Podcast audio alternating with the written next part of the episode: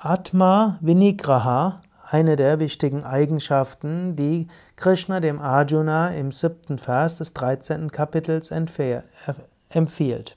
Selbstbeherrschung. Natürlich, der Mensch kann sich nicht vollständig selbst beherrschen, aber doch in vielerlei Hinsicht. Es ist nicht nötig, dass wenn du dich ärgerst, gleich in Zornausbrüchen ausbrichst.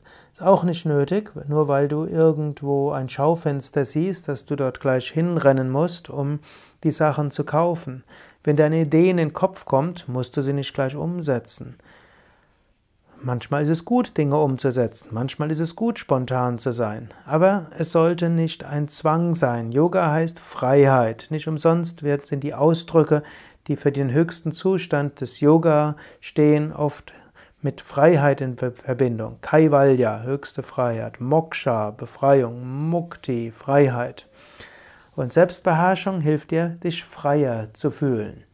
Hm, lerne, hm, dass du deine Emotionen beherrschen kannst, dass du deine Impulse beherrschen kannst. Und das kannst du gleich heute üben. Das nächste Mal, wenn du irgendwo plötzlich merkst, da ist ein Impuls, widerstehe ihm einen Moment lang. Das nächste Mal, wenn dich irgendjemand ärgert, bevor du reagierst, beherrsche dich.